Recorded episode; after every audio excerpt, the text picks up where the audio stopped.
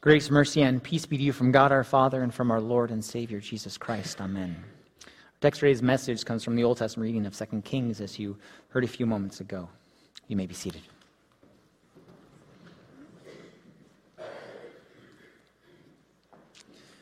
Dear brothers and sisters in Christ, if you were with us last week, you might remember that God is a God of big buts. If you weren't, now you know. So, in case you did miss it and you don't understand what I'm talking about, go back, have a listen, understand more. I'm not going to give you anything else.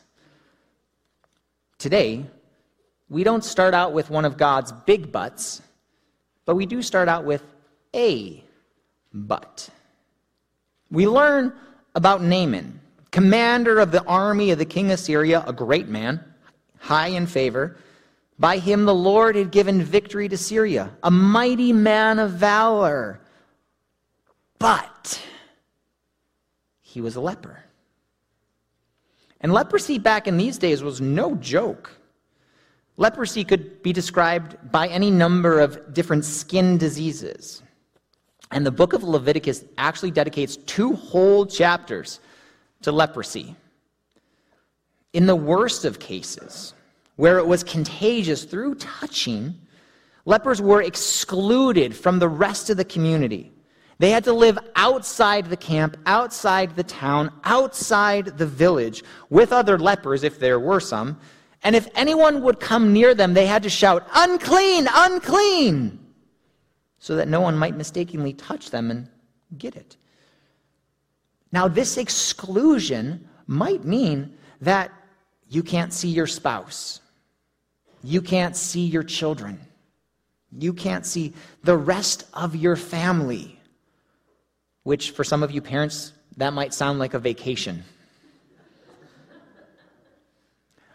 but not when you are potentially covered in sores from head to toe. You're itchy all the time, right? Your hair is turned white, though kids have done that to some of us already. What this also meant is that you were excluded from divine worship. You couldn't go to the temple.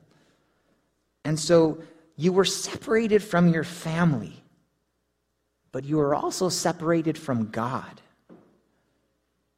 Now, you might be thinking, well, but this story of Naaman doesn't have him excluded from everyone. You know, he's not in the outskirts of the camp. We don't hear him shouting, unclean, unclean. And you'd be right. Later, we hear Naaman talk about a place, a spot on him. So it doesn't sound like he was leprous through his entire body. And not every leprous disease required exclusion. I mean, sometimes it was a period of quarantine before you can get checked out again to see if it's gone or not. Also, Jesus is going to tell us in the Gospel of Luke that there were lots of lepers in Israel during the time of Elisha, but only Naaman, the Syrian, was healed, which means that Naaman was not an Israelite. So he may not have followed the Levitical laws of leprosy. And we see that it's a slave girl, a captured Israelite, who tells him of Elisha the prophet who could heal him of his leprosy. And so Naaman, he goes. He talks to his king and he brings a letter to the king of Israel. And along with it, in case you don't know what the talents and the shekels all means, he brings 750 pounds of silver and 145 pounds of gold and 10 outfits. So, this is a massive gift to secure the king of Israel's cooperation. Now, the king of Israel doesn't respond so well, right? He tears his clothes. And it's because he thinks that the king of Syria might be trying to set him up so that if Naaman doesn't get healed, well, then he's going to be held responsible. At least the king does recognize that there is a God who does kill and make alive. However, he doesn't get Elisha involved at this point, and maybe it's because kings and prophets don't usually have the best relationship, since kings typically don't live according to God's commands, and prophets are the ones who come and bring the words of judgment. For example, see any king that reigned in the Old Testament. Now, Elisha, the words of the king tearing his clothes comes to him. And so Elisha, he sends words to the king of Israel, and he gets Naaman sent to him, to his house. So Naaman goes with his entire company to Elisha's house. And Elisha goes out to meet him, and he heals him. No, right? He sends a messenger. Now, luckily for Naaman, this is a good messenger, not like those two bears from our story last week. The message today is go wash seven times in the Jordan, and Naaman will be cleansed, his flesh restored. Now, we don't know how far Naaman traveled, and he brought this extravagant gift. And then the prophet won't even come out to meet him. He won't call on the name of his God, right? Maybe Naaman knows who this God is, but I don't think he believes just yet. The prophet's not even going to come in and wave his hand over him like a magic wand and heal him. You know, that's kind of the expectation Naaman's thinking at this point. But instead, he's told by a messenger to go dip himself in the Jordan seven times. And let's be honest, those waters are not as nice as the ones he's used to. Why couldn't he have just gone and washed in those waters? Why do you have to come all the way here to wash in the Jordan? So Naaman, he leaves angry, rightfully so, given all that he has done for Israel at this point. He deserves that healing. He deserves to meet Elisha, not to just get some message from him, like a little handwritten note. Good thing for Naaman that he has some level headed servants in his company who set him straight tell him to listen to the prophet because, I mean, what else does he have to lose? So he goes to the Jordan, dips seven times, and wow, he's cleansed, right? His skin becomes as smooth as a baby's bottom. And because he has been healed, Naaman acknowledges, believes in the God of Israel, the God of Elisha. Sometimes we'd say that seeing really is believing. Sometimes we can even believe without seeing. And we would call that faith. Very good. I thought you'd get it. Now, you can compare the story of Naaman here to the story in the gospel, where you have the centurion send messengers to Jesus saying, that he is not worthy enough to have Jesus come into his house. All he needs to do is have the words of Jesus. All he needed was the message of Jesus, and his servant would be healed.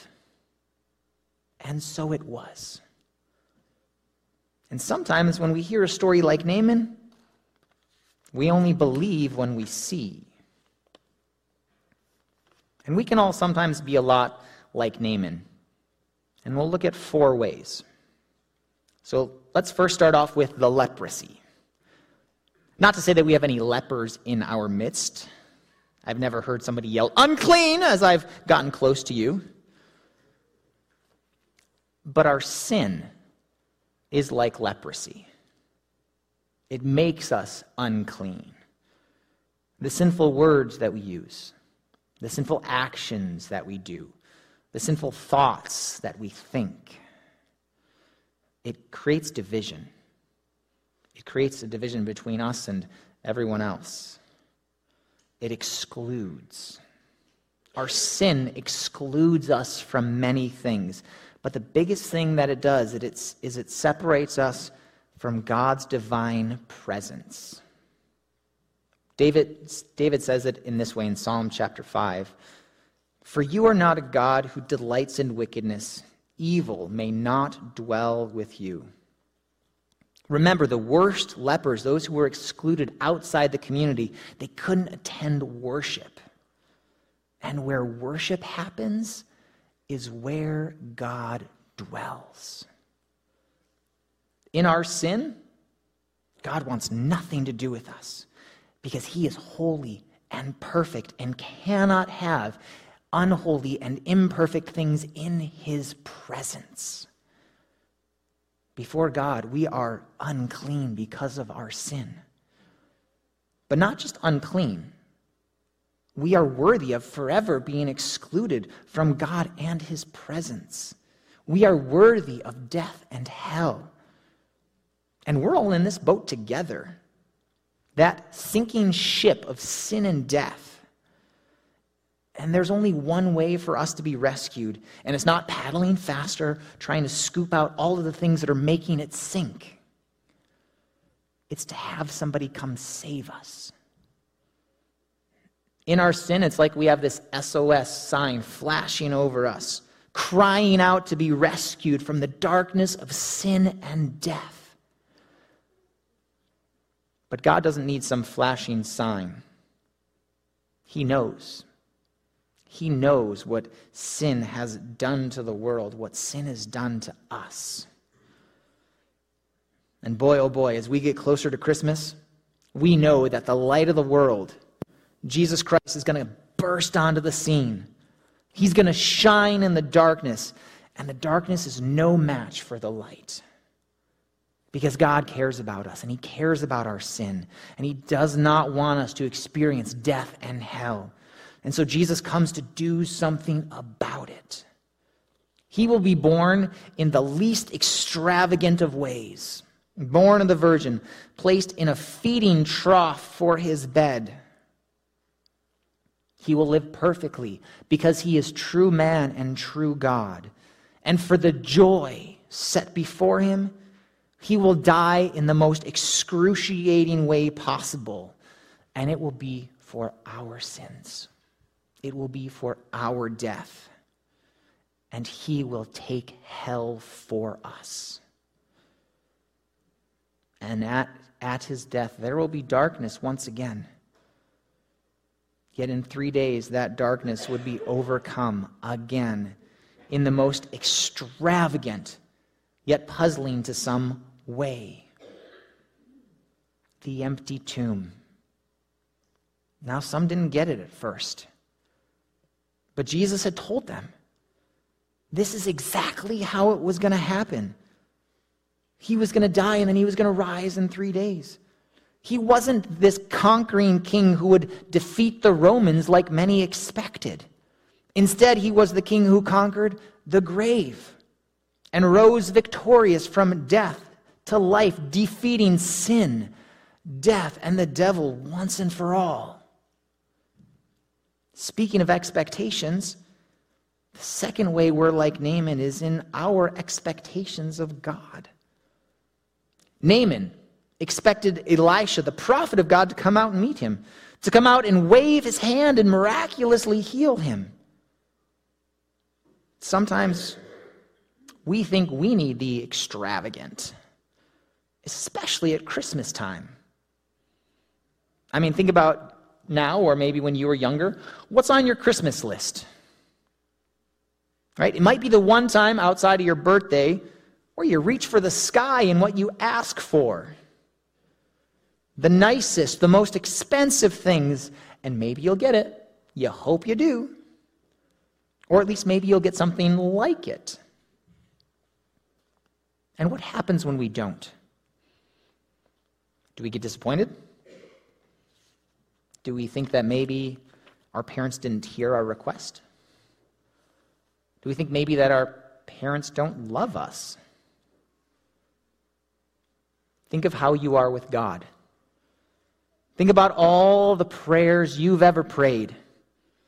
How many times have you reached for the sky? Praying for the impossible? Praying for miracles?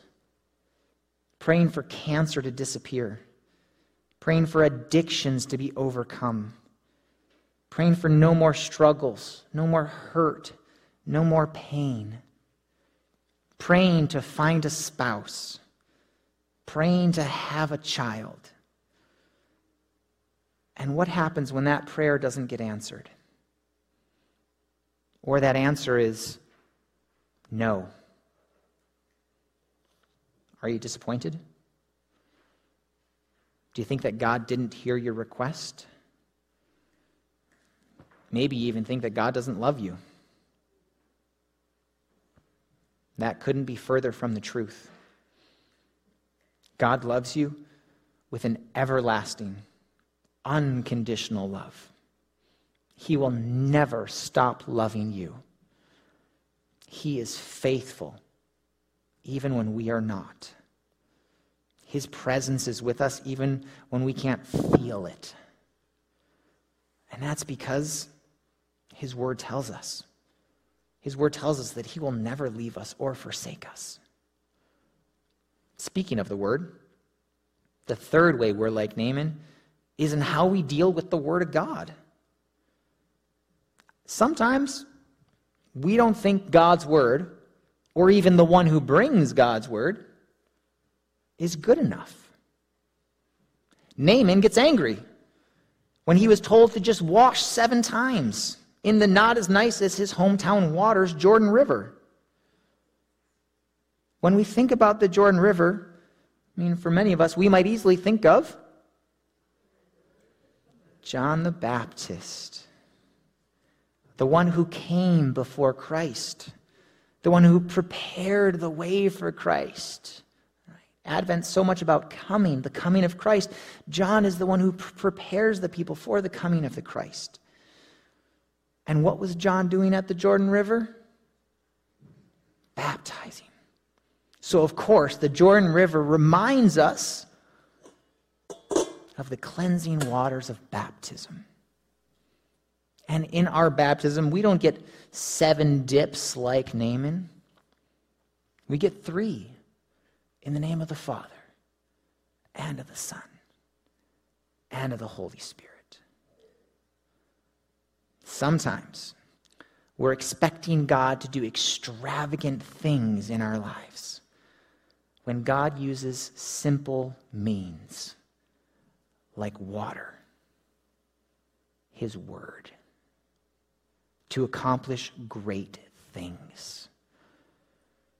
Sometimes we see them as being so simple we don't actually recognize them for what they are things that have the ability to save, to take you from death to life.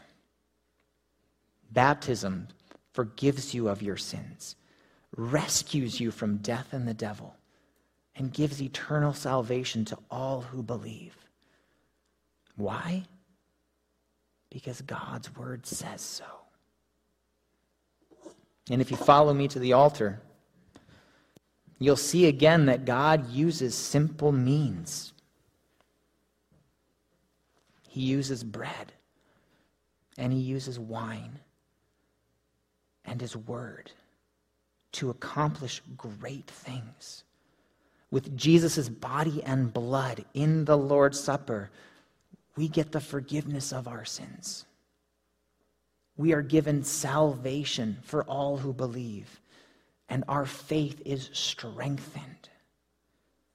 Why? Because God's word says so.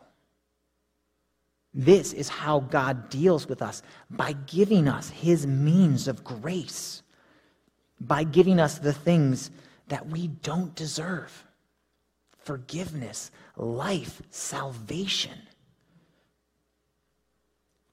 Through baptism, through the Lord's Supper, through His Word, and through Jesus' death and resurrection. And the final way we're like Naaman is not in how God deals with us, it's in how we deal with God.